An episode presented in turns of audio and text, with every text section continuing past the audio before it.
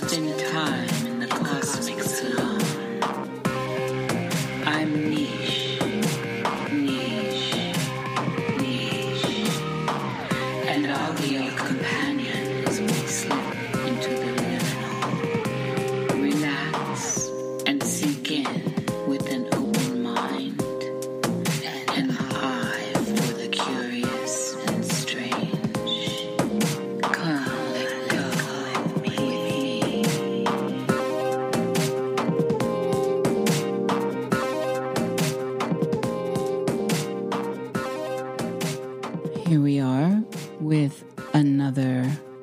Visit in the Cosmic Salon. I have a very special guest this evening that Patrick Newlin was able to bring into the salon. And today I spent a wonderful deep dive into this person's uh, apparent life in the outer world. And I just became more thrilled the more I listened. And there are so many layers of overlap that I am never surprised at this point by the nature of how all of this works out here in the lands of interaction in the Vesica Pisces. And so it is with great honor and esteem that I'm going to bring in, and I think I'm going to mess up your name, Alan. Alan Cicco? Almost. Cisco. Cisco. Yeah. As in Cisco Systems, yes. Yeah, yeah. Cisco the Kid and all that stuff, yeah. I've got a little, a quarter Sicilian in me, and I always want to say, ch- you know, there with this, the two C's. And yeah, yeah, yeah. Yep, it is a Sicilian name, too. So, oh, yeah, well, there's uh, more overlap there, huh? Yeah. Oh, yeah, that's an interesting story of a last name, too. Yeah, yeah. For people that may not know who you are, and I highly suggest they seek out the interviews with you. I went to Rogue Ways, and then, of course, my good friend Joe Roop, and went yeah. to your channel. And uh, there's just such really great content from you out there to go and, and get filled in on some of this stuff. And like me, there's a million yous within one life, and that's what's a beautiful thing here on this journey. But give us a little uh, step into your world. Introduce us to you, where you are now and where you've been. Uh, well, my beginnings, right from the beginning, horrific abuse and violence, abandonment, and, and many things along those lines. What that led me to was to seek out, really from starting at age ten, how to empower myself to gain some form of control into this environment that I was born into. And I began a journey into Eastern philosophy at about age ten through the library and magazines, and then began martial arts at age thirteen. And I progressed uh, studying very intensely anything I could, almost like a Renaissance era, era thinking process, and studied world religions, philosophy, psychology, sociology, and then that springboarded into going to school to get a degree in both those subjects as well as criminology. Then began a career working at various psychological facilities, progressing along studying world traditions and religions, philosophies, et cetera, and also getting heavily involved in the paranormal, which I had a taste for early in life, and the occult.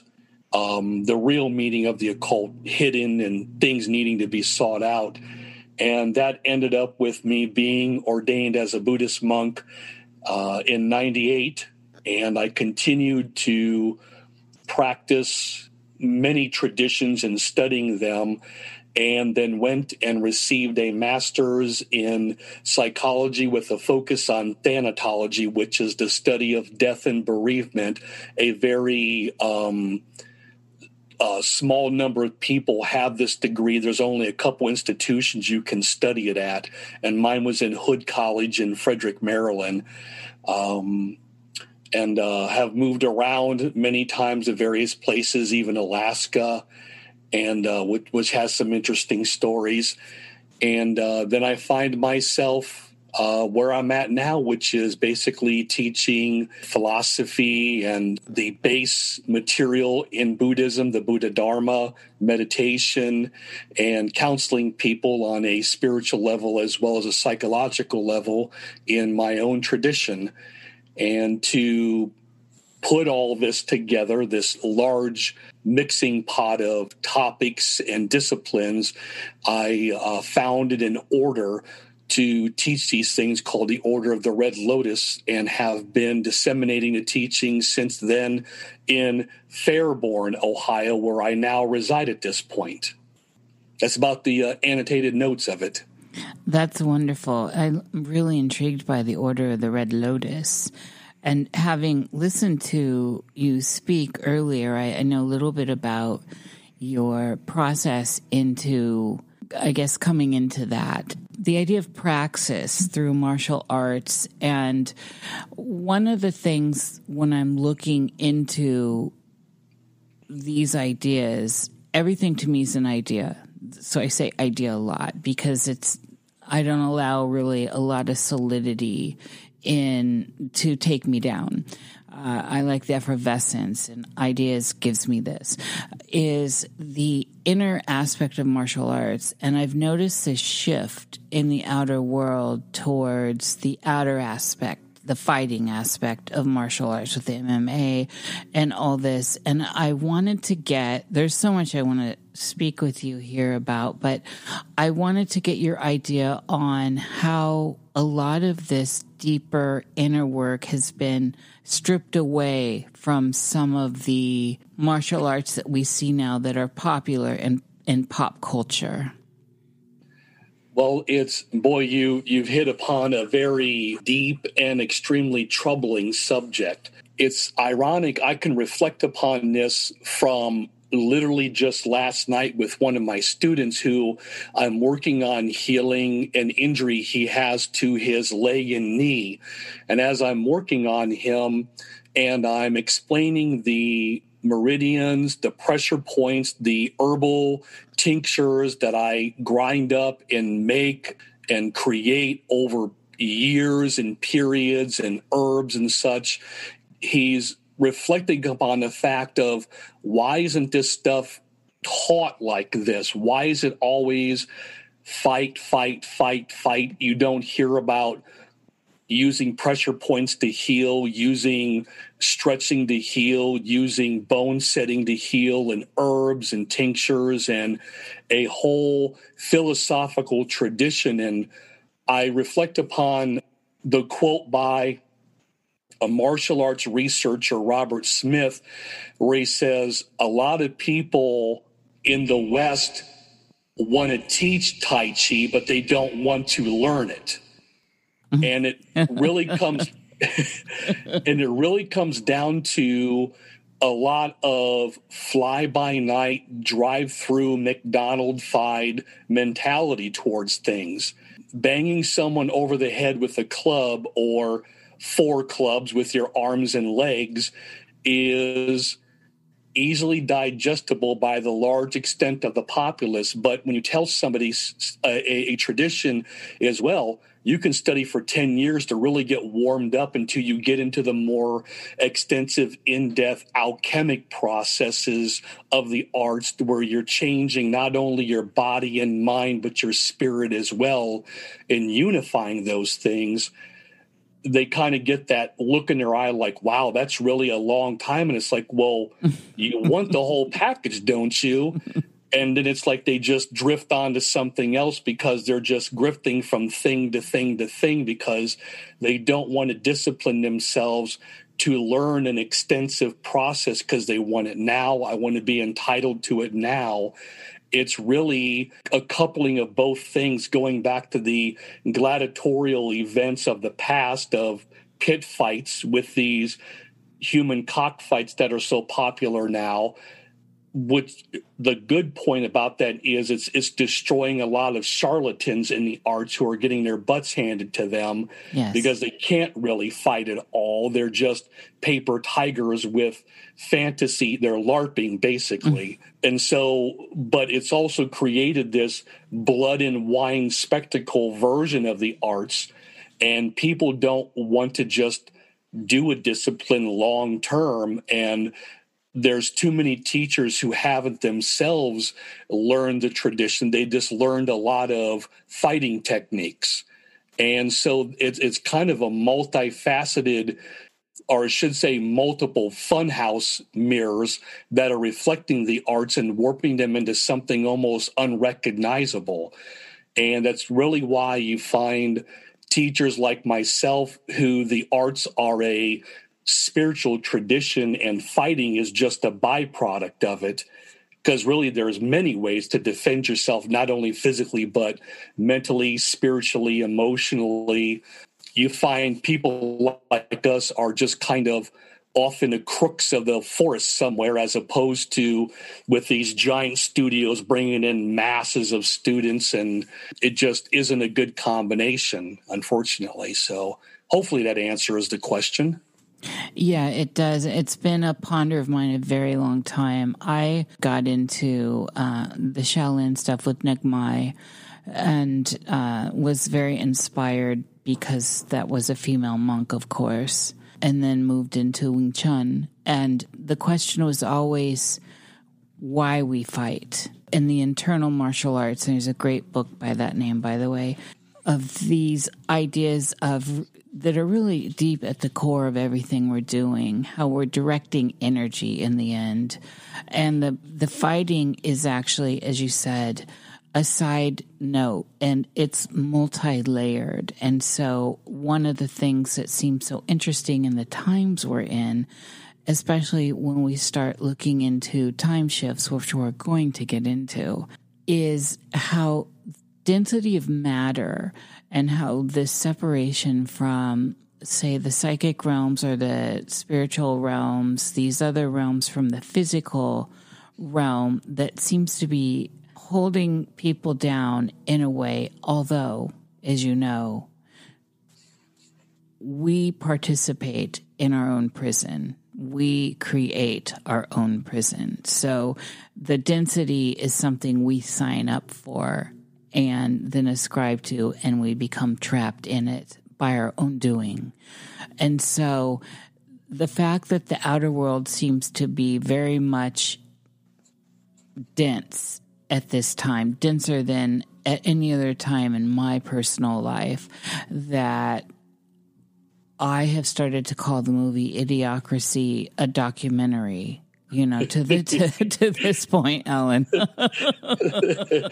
yeah, yeah. Uh, I find this most intriguing, and it's obvious to me that this, especially in Eastern training, we come to the idea of looking at long stretches of time, because time is just, it's so illusionary, it's so transient, and how when the old masters, and we see this in gardening today, but I've used this example. I'm sure you've heard me say it then.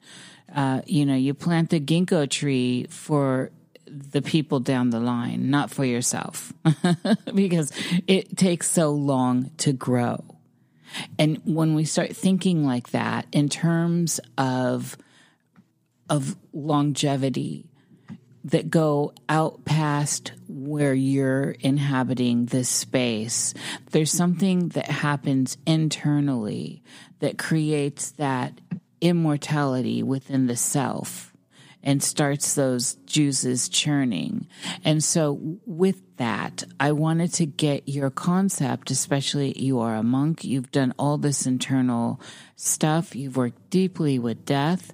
Uh, I have always had a very close relationship with death as well. It seems like I've lost, I haven't lost, they transform, they move on, but I've gone through several social circles that are all in spirit. I've got whole circles of, um, you know, my spiritual practice, and they're all here in spirit now instead of physical.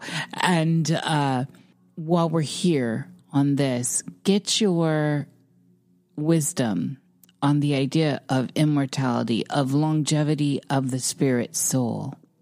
You know, it's interesting because when you look at the things that are long-term goals, that's where you truly see this evolution happen within beings to where they really blossom and illuminate in their time as they progress along this extended period of training, internalization, and basically constant, you know, flickers on and off of awakening happen over long periods, and then they kind of conglomerate together in bigger awakenings, which conglomerate together in bigger awakenings, and so many aha moments we have.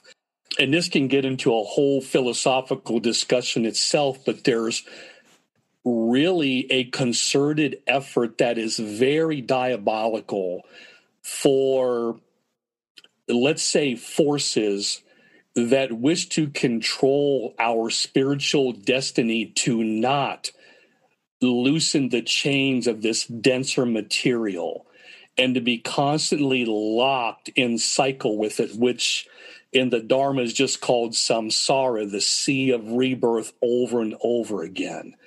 And unless people can lessen the weight of these chains of this, this dense, as the Jains would call it, this black goo, for lack of better words, that attaches itself to the spirit on a molecular level and weighs it down. Unless we go through the burning of the alchemic process to purify the spirit, to see this diamond being beneath and raise up the subtle, the subtle body, the energetic body, which is formed during martial arts practice and alchemy practices and magic practices and ceremony, you know, you're going to be weighed down in darkness still. Darkness can be a metaphor, but it can also be something very, very real. And unless we illuminate that light in ourselves to then pierce this veil that's been dragged over most of the populace since their birth, we're not going to become aware of that enlightened aspect of ourself that is the most precious gift we're all born with and have the ability to recognize if, in fact, we don't buy into what's being handed to us as the only option. As you're saying, you know, you kind of sign up for something when you accept it into your life, and that goes for even things like possessions many times. If you accept it into your life, it becomes a part of you, and accepting these negative traits and things that are what's called yojanas, or yokes, like what an ox would put its neck through. If we don't release those yokes from around our neck, they're going to guide us along. And the question is, who's the one holding the other end of the yoke guiding us? And where are we being brought to? And usually you find it's not a good answer. It's one of nihilism or materialism or overt heathenism or pessimism. There's just a lot of things that can be latched onto us that is not helpful and evolutionary for our spirit. So with the feeding of energies that some may call deity, gods, goddesses, uh, egregores, all this, when they're being well fed, there is a sense of immortality. You see it in the Chinese elders especially, but we see it in modern day with the Madonna. We see it with the idea of God from the Christians with the, the big G, and in India with the varied gods and goddesses. And I was contemplating this today as I was listening to you, thinking about when they're not being fed. And I, of course, my mind goes to the hungry ghost realm, right? Mm-hmm. And in that idea, I think about hungry gods, hungry goddesses, and I think about Neil Gaiman's work. And I wondered, I was chewing this idea around, that I don't think they dissipate. They remind me of the Rose of Jericho, how it, it goes into a remission and dries up and appears dead. But the minute you put it in, it's an evergreen. You put it in water, it blooms forward, and you see it in a lot of folk magic and also devotional magic. It's just in a state of remission. These ideas and thought forms that could be us. So Marilyn Monroe's a good example. You know, she's been well fed since she died. Granted, it's only sixty years or something. It's not very long in the scheme of things. But what goes on in the latency when something's in remission? And the something I'm thinking of is something that was or is in a state of sentience and yet maybe sleeping. So this brings in the sleeping Buddha. Do you know where I'm, can you see where I'm trying to take this? Sure, sure, sure. Well, you know, if you, if you look at the, the theories behind quantum physics, you know, a particle or wave or wave function, it's not anything until it is. And so it's as if reality is pregnant with the possibilities of all manifestations. And then when the right focus of someone, let's say, measures that reality at a certain point, it creates an expression that spiderwebs out because something is focusing on it at that point. And these various deities can be completely forgotten about, and no one even knows about any of them until along comes someone that says, hey, I'm going to rekindle interest in this deity. And they do a bunch of research. They find a paper trail of the sleeping deity, and they cause it to manifest again and take on a life of its own because energy is given to it. There's a reason why deities, quote unquote, become more powerful the more followers they have. That's all that thought form and energy going into something, creating a reality, and even make things that are, well, let's say considered fiction, almost become a reality. One One thing would be the writings of H P Lovecraft. Cthulhu has taken on a living entity of its own. There's religions around it. There's magic systems around the Lovecraftian mythos. People think the Necronomicon that he called a work of fiction is a completely real book, and people have supposedly written translations of a Necronomicon they have channeled. So even fiction itself can take on a reality that wasn't so-called solid in the beginning. If you look at what Alan Moore did, the famous author and artist of The Watchmen and V for Vendetta, those two books have actually changed the geosocial structure of the world. And the Guy Fawkes masks are worn by a large extent of people that represents a form and an idea. And the same can happen with deity. I mean, Moore gave recognition to the deity Glycon, which was back in the ancient Greek time, just a puppet that someone created to be worshipped as this snake god with a long, long hair.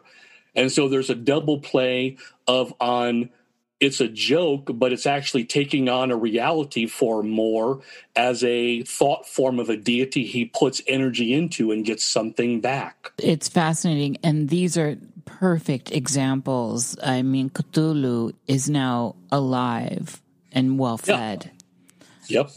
yep. And it brings me to the idea of how does that differ from us? We weren't something, and then we were when we passed through the cowl of our mother's womb.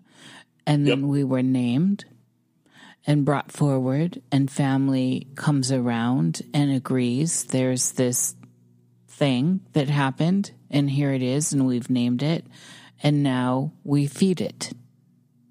What's the difference from Cthulhu to to a human baby? Really, um, Cthulhu's more popular. I mean, that's, and that's an instance where fiction is more popular than quote unquote fact. This is really something that's at the heart of the Buddha's Dharma, is what is it that we are? And his answer many times was a word called an Atman, where Atman was a representation of the self, and the A N added is kind of a cancellation, a negation. So it was not self, not really no self, but not self, because we cling many times to the pile, or the word is called skanda, these piles that's put together, that is us. We have form, and then we have feeling based on the conglomeration of the form. And then we have perception of what is positive, negative, neither positive and negative. And then we have volition that is based upon how we want to interact with the things we like and the things we feel aversion towards. And after enough period of time, those patterns take on a recognizable trait system that we consider a consciousness. But when you look at things like past lives and people bringing knowledge, you know, like a three-year-old writing a complete orchestral movement, evolutionarily, that doesn't even make sense for it to actually happen.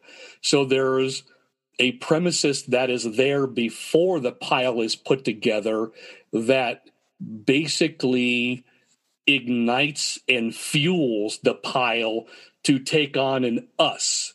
But again, the question is, what was your face before your mother had you born and you saw it? You know, what was that face? You know, the Buddha would say, well, it's an unending stream of a pile of bodies that you were, that if you'd pile the bones up, it would reach to the top of Mount Meru, this um, supposed mountain at the center of the universe, this large mountain that's endlessly tall. Your bones would pile up that high.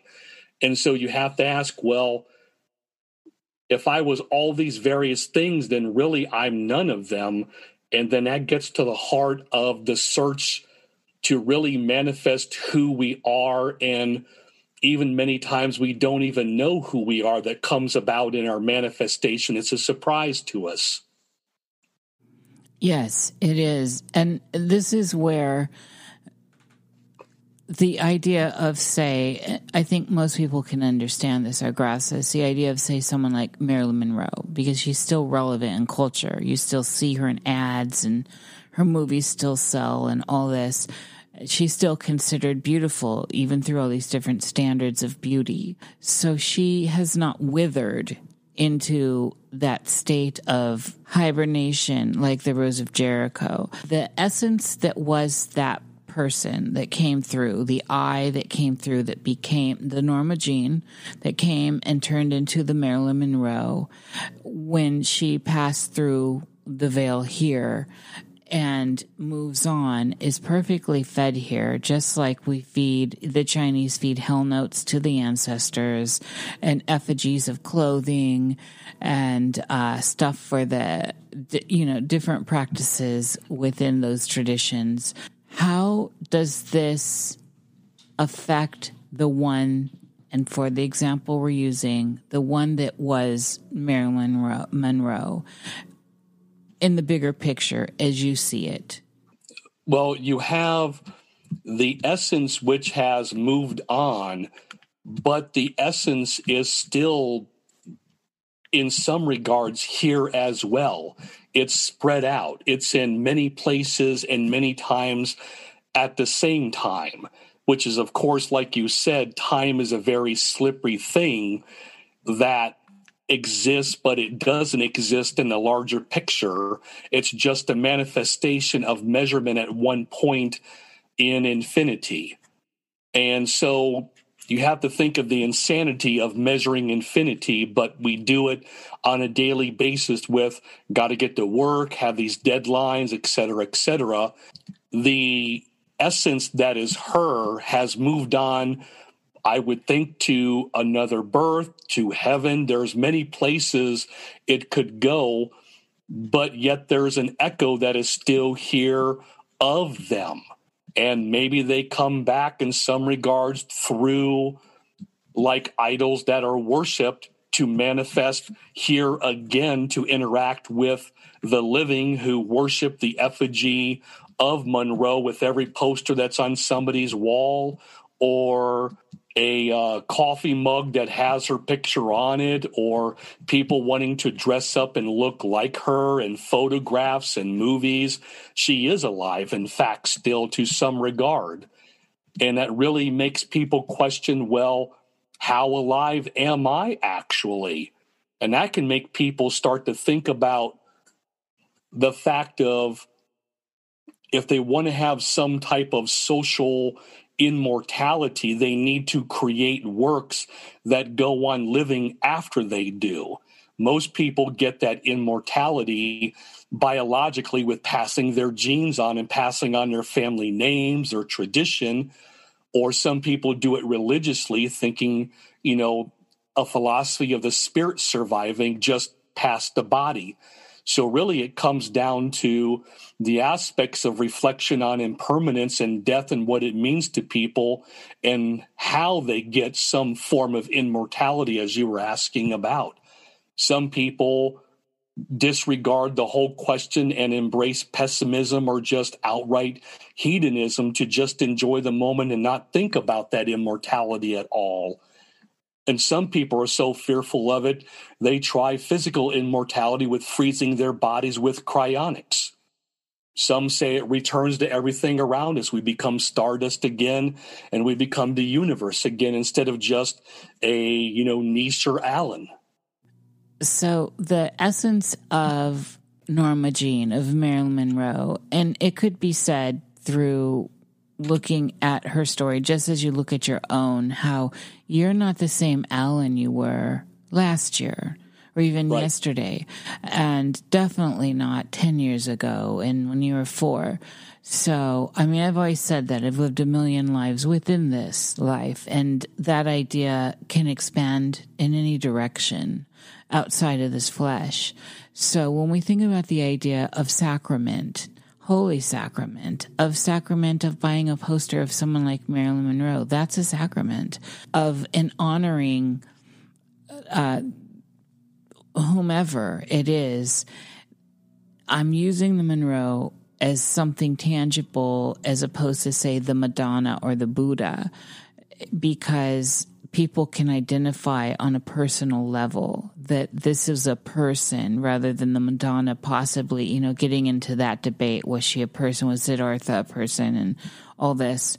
So when she is being well fed and the spirit, wherever it is, does it have the ability to come and act as a possessing force? Or does it ignore this great amount of energy that's being poured forth to it? Does this become, and this is all, of course, where you are in the world with this, where you are with your your your growth with this. So I'm only looking for your ideas where you are. Uh, does this become something that can be interactive, you know, in like hoodoo and uh, and in witchcraft and in these traditions? You know, we do it many times every time we pick up a book and we learn something from an author. that author affects us across space and time. Like, let's say the books from the eighteen hundreds, or for instance, you know, reading the Buddhist scriptures, which come from over two thousand years ago, that have been passed down to start with orally for two hundred years and then written down finally on script. And the Buddha is alive and well and affecting my life on every every molecular level I could think, and change path starting at age ten. And in our tradition, these beings can be interacted with. You can gain blessings. You can gain magical effects that happen in people's lives. It can even affect the weather, affect wealth, affect health. All of these beings exist, especially the archetypes on a larger scale, like you said, the Madonna or the Savior, the Saint, et cetera. It moves beyond a personified energy level, but really archetypes as well as personified, like Marilyn Monroe, one hundred percent can cause manifestations to come into existence, even for just somebody in their room alone looking for salvation through whoever they're calling out to in pain or in wanting a blessing. And they can cause that manifestation to take on literal existence. There's a thing called a thought form in the Dharma, uh, which is many times explained as the Nirmanakaya, or what most people know of as the Topa. And things like the Topa or the thought form can be very personified. They can also be large social movements that take on a life of their own, like we said with Cthulhu, or many other things. For all we know, that's what all of the deities are, are merely combined consciousness together, focusing energy in a direction. It takes on a life of its own, and then it starts interacting with us, and many times believes itself to be real, which is, in effect, what we kind of do with ourselves as well. Exactly. We come into existence. We come into existence and we believe our own hype about who we are. And many times it can get us in trouble, just like it gets many deities in trouble. And, uh, or it can cause many great things to happen, like you have children and you do a good job raising them, or you're a compassionate, altruistic person and you're remembered for those things. But yeah, these these beings can definitely interact through and be in many times at the same time and change and evolve over periods. I mean, if you look at the Dharma, how it's evolved over the millennia, some traditions look more like occult shamanistic practices, but it's still got the core root teachings, but it's completely evolved and changed its face. So even the teachings themselves evolve and become something different, yet still reach across time and space to affect people like a personified being. It brings to mind the idea of devotion. Oh, yes. Could you touch upon that in both? I want to look at devotion in the full spectrum. So devotion is an a conscious intent into the act of being devoted through a praxis. And then the on the other spectrum, devotion and how it can play out through obsession, say, the darker side of it, the darker side of devotion for you can't let go of grandma. And so you become devoted to your pain of, of losing grandma. And uh, how this is a full spectrum of energetic exchange with these beings. So it, we can talk about it through deities or icons or any which way. Sure. Well, you know, it's these beings being an energy form themselves take on what is put into them. So you have positive beings, and then you most definitely have negative beings that take on very diabolical lives of themselves. And people can devote themselves to the characteristics that these beings represent. What is the thought form? How does it vibrate? And I want to vibrate in sync with it. So how do I vibrate with it? Well, I do symbolic gestures. I use language. I use ritual. I use icons that represent the qualities I want to get for myself or use, like in a darker aspect, against my enemies or against peoples or situations, et cetera. Um, cursing, binding, magnetizing, repulsing, or outright just brutally harming people with very diabolical curses, or blessing people to heal them. I mean, you look at many of these religious icons, people just go and visit them, and they're cured of all forms of sickness. People have seen people raised from the dead by icons coming in proximity to them. And then also you see icons, which, like I've experienced dealing with hospice, you see icons bring complete and utter comfort to people who are facing the end of this life. And this icon takes on a meaning of salvation for these people and gives them great comfort at a time of death. And they can approach it with calm, placid, almost acceptance that they're going to be with these thought forms and transcend this fleshly vessel to something that's larger and has a greater existence in the cosmological sense. Let's look at the indwelling spirit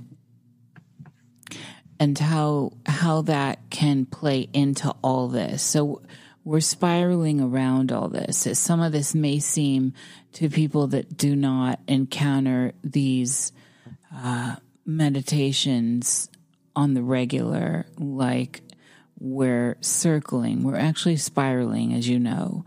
We're digging deeper. We're fractaling out. And so the idea, the thought form of indwelling, and how that finds a place in the experience of the outer world. And so we haven't really, we're working our way inward right now. But how does the indwelling spirit function from the way you experience it, have seen it, and work with it? Coming from a, uh, again, a dharmic uh, philosophical treatise, when they look at the spirit, or what's called the citta, which means like the essence of thought, it is a luminous quality that is boundless with the ability to manifest all things into existence. And it takes on this physical form to play out its karma, whether good or bad, and we have agency to choose how to do that. And when the body is linked with this essence, and there's many terms for it, Atman, soul, Isvara, there's many things that can be used to coin the term. There's a connection energetically with psychospiritual energy. And the body has these ley lines in them that is kind of like a circuit board for the spirit to interact with the fleshly vessel. And that's where these practices of devotion can harness and focus power into the spirit, the essence, the inner being, the singularity, if you will, warping reality to its own bending of space and time to create a pocket of existence and a history that now takes on a life of its own. And this spirit can travel to any form that it wishes. It's non-specific locale. It can go anywhere it wishes to.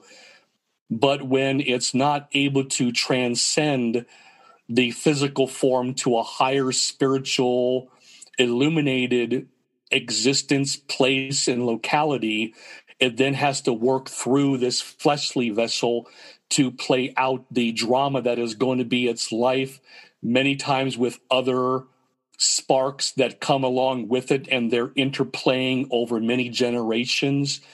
And it's the process of transforming the physical more into the spiritual so that we can manifest the enlightened qualities that the spirit is able to create and has the essence of really at its core.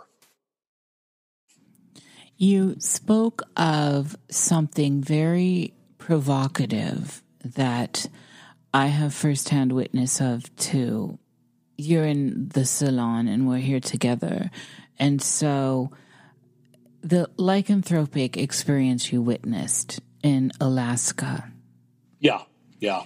And so with these ideas that we've been allowing to be immobile around us, a constellation around these uh, inner thoughts and this inner praxis in which we've been looking at here, how does this phenomena play out for you when you try to throw your mind around the idea of shape-shifting in that way? Because it is very real. It's very dense and tangible.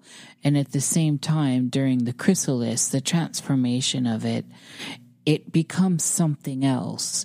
And there's more going on, as you know. Well, that's really, for me, it's it's a it, it's it's it's the same as seeing a caterpillar or seeing a frog or seeing a condor or a ram that lives in the mountain.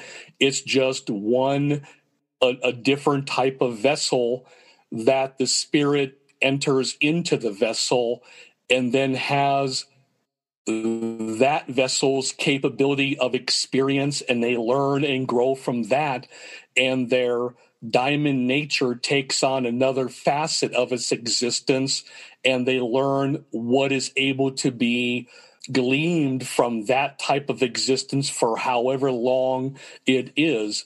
And then when they leave there, if the spirit is attached to that form too much, then it might take on that form yet again to continue the cycle over and over, which is many times why people are born with what would be coined feminine or male characteristics, aggressive or passive characteristics, personalities that are already formed. And many times bring people bring aspects of themselves, knowledge that they bring into this world and give to the rest of us that seems almost alien or inhuman. And that might be the reason for it, that it's being brought from a life that could be galaxies away, but they find themselves on this rock in this form this time, where maybe um, something else finds itself in this life as a, let's say, something that lives in the woods that can camouflage itself and hunts humans as well as animals. That's what its form is this time, and it plays its karma out in that form and gains more karma, po- karma positive or negative, to, for the next rebirth that happens. So when something transforms before our eyes, a person into a wolf, a wolf into a person, for example. This can go across the board. This can be, and we're going to go there. We're going to go there with the idea of that which lays dormant and gets the blood in almost in a vampiric way, which we've been talking about, but we'll get there. The ability for the genetic makeup, for the physical D N A to shift in such a way that we see a morphing of physicality or the appearance of, the idea of, in the dense world outside from behind the blackness of our space, behind the eyes, how we visually see it. Lycanthropy is a good idea, a good example, since you've experienced it, and I too validate it. Yeah, well, I mean, it really, it, it's it's shocking to many people many times because it's so fast. It's seeing change on a drastically excelled level, and of course, back and forth with forms. And many times that jars a person's psyche to the point of questioning everything around them. But if you think about it, we're really doing a form of transfiguration like that every day that we're alive. We're going back and forth between who we are now and who we were in the past. And we live literally in both places at the same time, many times to our benefit, many, many times to our detriment. So our form of transformation can be a detriment to us sometimes if we don't know how to live that new form that we are every time we take our newest rebirth, psycho-spiritually or physically with our body, like losing an arm or leg, or getting disfigured, or losing one's hair, or growing a lot of hair in a beard, or lifting weights and becoming a very large person, or, you know, just a large variety of things. So I think everybody actually does it on a regular basis, but it just seems like it takes so long to do that they don't think of it as a constant transformation. But it, but it really is. We're all doing it. This is part of the trap of time. The way it's been fed to the masses out here, the way time, the idea of time, has created a certain level of density where things appear to be very slow moving. And so things that can change on a molecular level very swiftly. I'm thinking of cephalopods, right? They can, oh, yeah. They're masters at this and very swift. And there's so much that, say, the scientific field is still learning. They're surprised by them constantly. And uh, it, just to ground that into an idea where people understand it in this realm, because there's so much more outside of that. Uh, the spoon is there and yet it's not, right?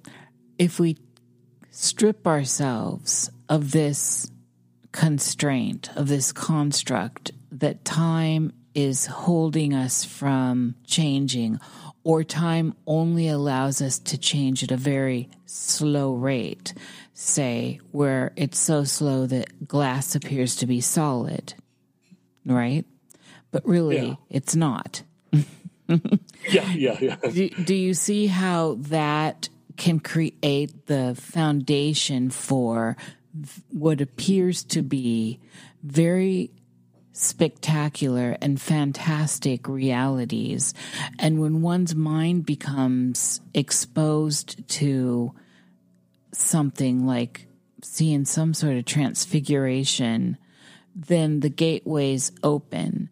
And this is where I'm wondering and pondering on those that have been outcasts, the heretics, for having exposure to these things and trying to convey to the world, Plato's cave again, that there's more going on and yet no one can see it, and bring in the birth of the artist, the visionary that can create something no one else can see. Lovecraft creates Cthulhu, right? And now Cthulhu is a well-fed deity that can form and take revenge, can bring offerings. And so where a wolf can transfigure back into a human and go out and disco and feed and enjoy the spoils of an apparent outer world. And so right there is where I want to land this thought. What do you think is holding this collective reality together in the way that it is? Because it's such a confining space when I look out into it, the way everything is the wheel of samsara. And I think there's so much more than that. I think that that is a construct in and of itself.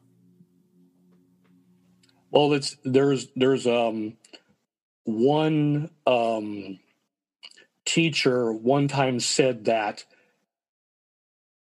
the reason that samsara exists is that there's deluded beings. Samsara doesn't exist in itself. It's created by beings in themselves, and then it takes on a combined consciousness of form. Really, a lot of people are so constrained by time because they think death is the end. And that's where the trap lies, because then things like, I got to earn enough money, I've got to pass on something to my kids. Oh my gosh, I've got to make sure my kids pass on to the grandkids. I've got to make sure I get this paperwork in on deadline. I get my degree by a certain time. I get my two point five kids, my house, my car, two cars. Oh my gosh, I got to get my my retirement. Oh, I'm dead. And then it's like, well, you know, because I, like I tell people, there's no luggage racks on hearses. I love that. So, you know, what, what are you saving up for? And that's where you get into this very finely tuned machine that doesn't want us to view the infinite. They want us only to view the finite, because that's their realm of controlling, or what was called Mara or Maya or illusion or delusion. Yes. That wants us confined just to the world, like it's called in the Gnostics, the archons, the more gross solid world that seems confining, but there's just so much more available. You know, when you study tantric practices where you perform what's called a sadhana, mm-hmm. which is a visualization and psychological exercise where you're actually geoforming the world around you to be viewed in a completely different, more quote-unquote enlightened way. And things take on a much greater form. And the things that are looked at as degraded things, for instance, like spit, urine, pus, feces, flesh, spit, um, oil of the joints, you know, many of these things that are considered, uh, let's say, negative or gross, are then transferred, transformed into amrita, or the enlightened immortal ambrosia. Mm. And, and so you then change your outlook, and that process creates a change in your system and your spirit to where you can view the world as a better, loving, more wide open, cosmologically intertwined place, not only in this realm, but all the other realms of existence that have their own rules and laws that they go by. In your work with those at hospice, what have you witnessed through, because at hospice you encounter all these different faiths, all these different systems, from complete hardcore atheists that just, you know, it's the nothing afterwards, throw my bones in the bag, you know, the box with my stuff. Yeah. Uh,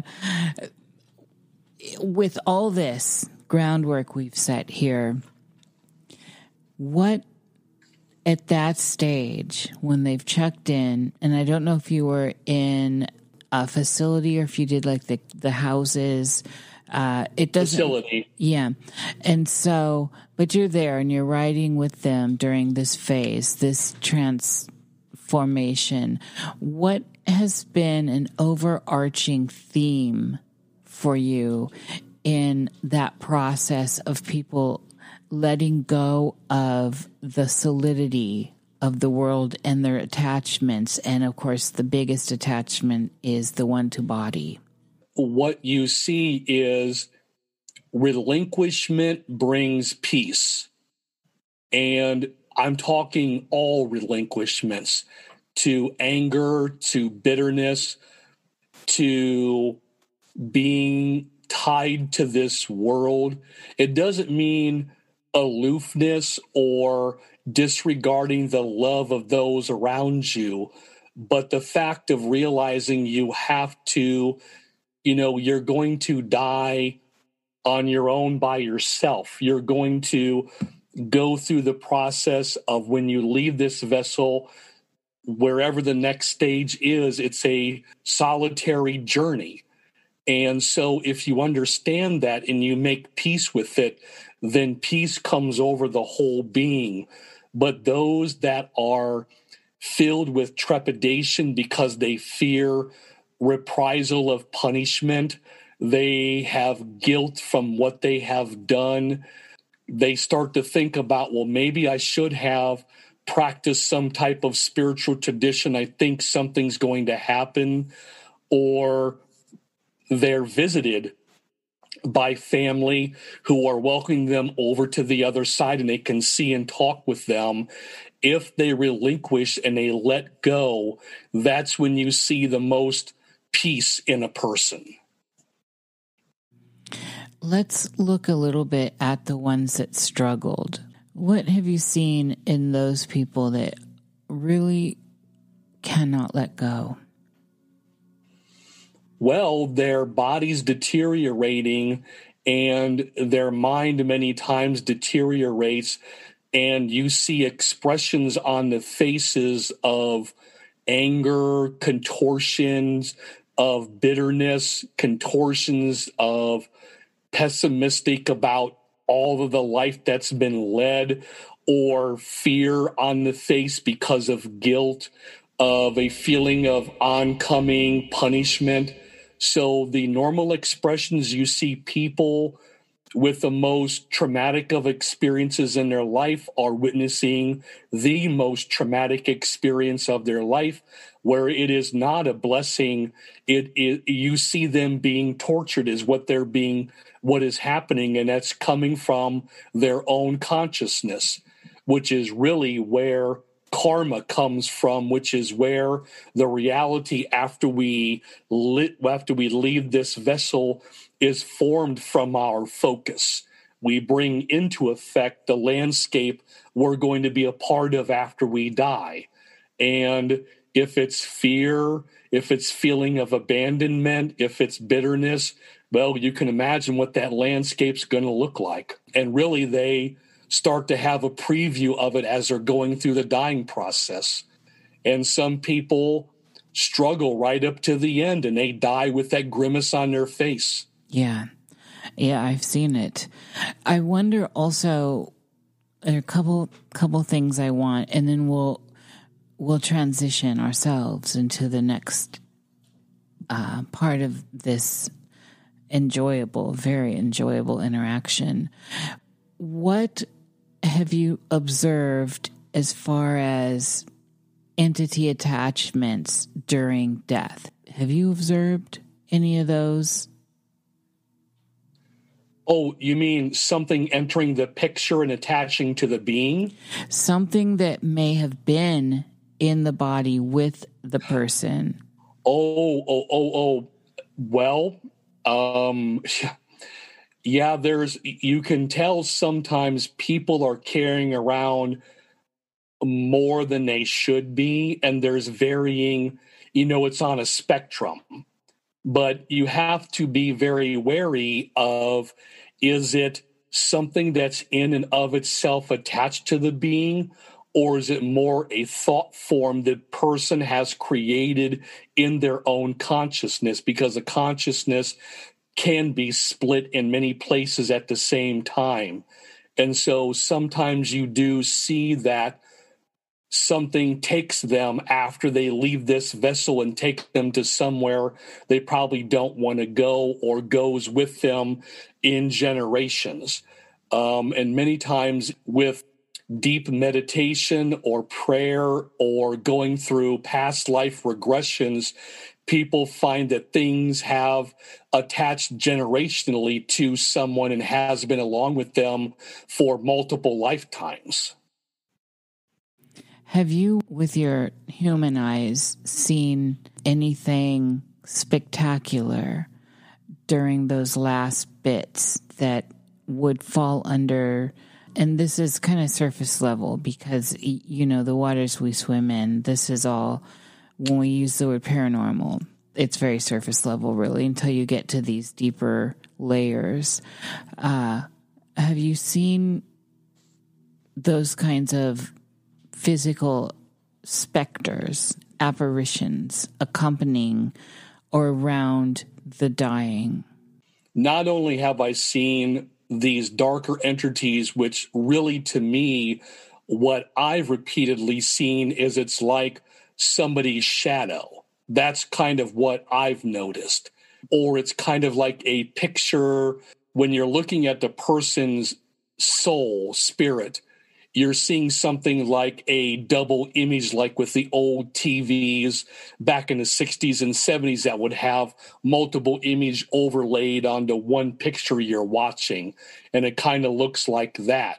But you also see beings of light in the room with these people that are guiding them over as well. Give us a little, and we'll wrap on this, Uh, some imagery around the ones that do feel more like, I guess, beings of light.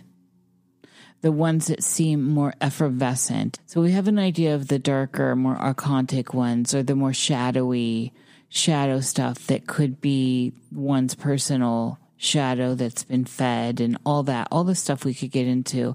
Let's look at the shining ones. Well, really what I had seen was sometimes it's just a light source.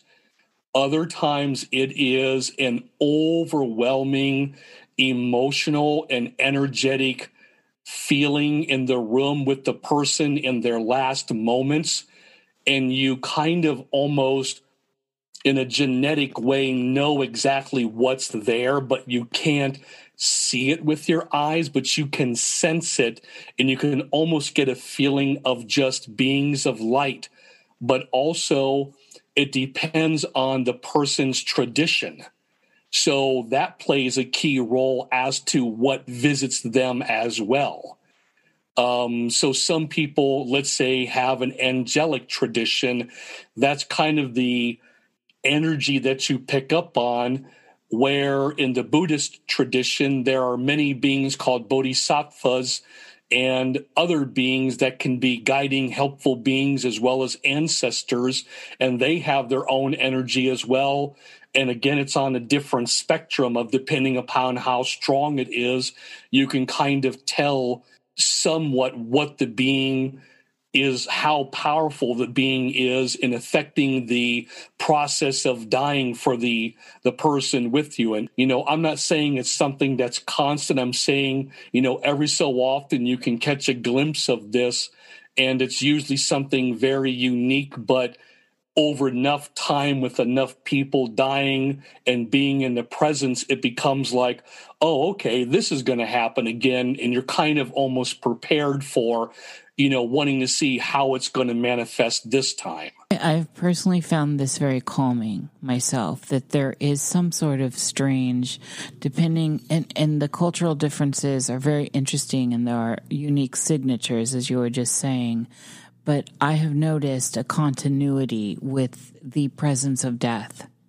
Even if it's something someone's going through that they're not happy about for whatever reasons. And then those that just breathe right into it, just are one with it and, and pass in such beautiful ways. There is a palpable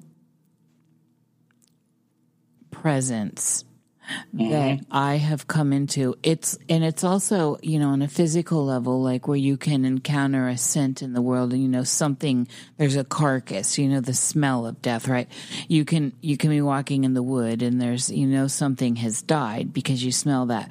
Well, that energetic field in the presence of death is also that same way where you come into it and you know its presence. It's, to me, very familiar and feels like a friend. And so yeah. You get that.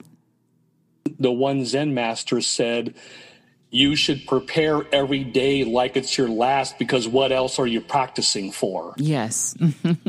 Well, and there's a whole, there's a whole bunch of stuff in di- different traditions across the board where one does meditate on their death, and then certain practices where you, you actually eat your death gets into the idea of the Ouroboros and, and some of these other processes and devotions towards the idea that agori fascinate me endlessly. And so with this, we're going to transition out of this first half, which has just been incredible. I actually am so surprised how fast this went. Yeah. It, oh, wow. Yeah, it sure did. Wow. Amazes me. Alan, you're just, you're a well. And so to end this section on a proper note, how may people find you in the world? Sure. There's, um, I've got multiple avenues that I've built up over a period of time.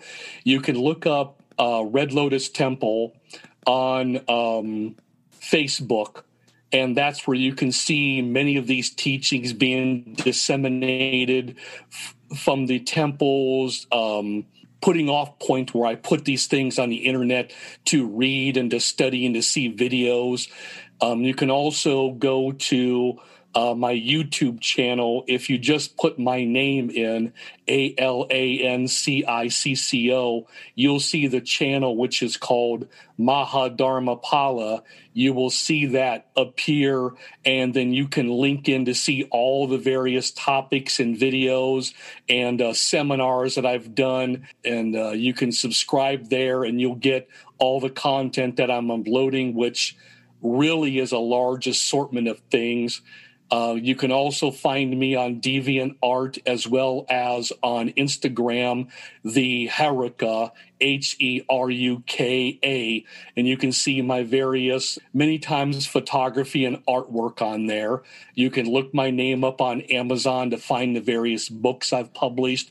And you can also go to red lotus temple dot net. Excellent. And with that, we'll wrap up this first hour. For people that are here, thank you for coming to the Cosmic Salon. And uh, if you're interested, you want more of this, I will link how you get to it. And all of the avenues in which you may find Alan will be in the show notes. So until then, a bientôt. And there we are with the first half of this fantastic interaction.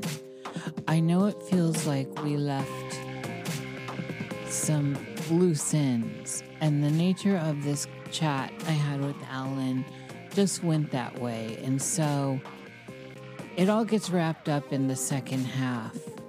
And so I'm toying with just throwing that in public as well. So we'll see how it goes. However, you may always find the second half at Patreon forward slash niche. And the link is in the show notes. I keep hearing that when people search for me on Patreon, they cannot find me. And sadly, they've ended up on other Patreon pages that are not mine. I'm not sure how that happens, but it, it is something to think about. So with that said, I want to thank the producers of this wonderful chat, Santa Rebecca, Jason Lamson, Michael Watcher, Melanie Poe, Christy Tesmer, and Marin Kramer. Thank you so much, as well as all the other patrons that help make this possible through my Patreon. The world is very, very strange. It's bigger than you know. It's smaller than you know. There is so much to put our minds around. So much territory to explore. And for those that do not see how mysterious it all is and feel that everything is done and over and has been done, I'm sorry. Abiento.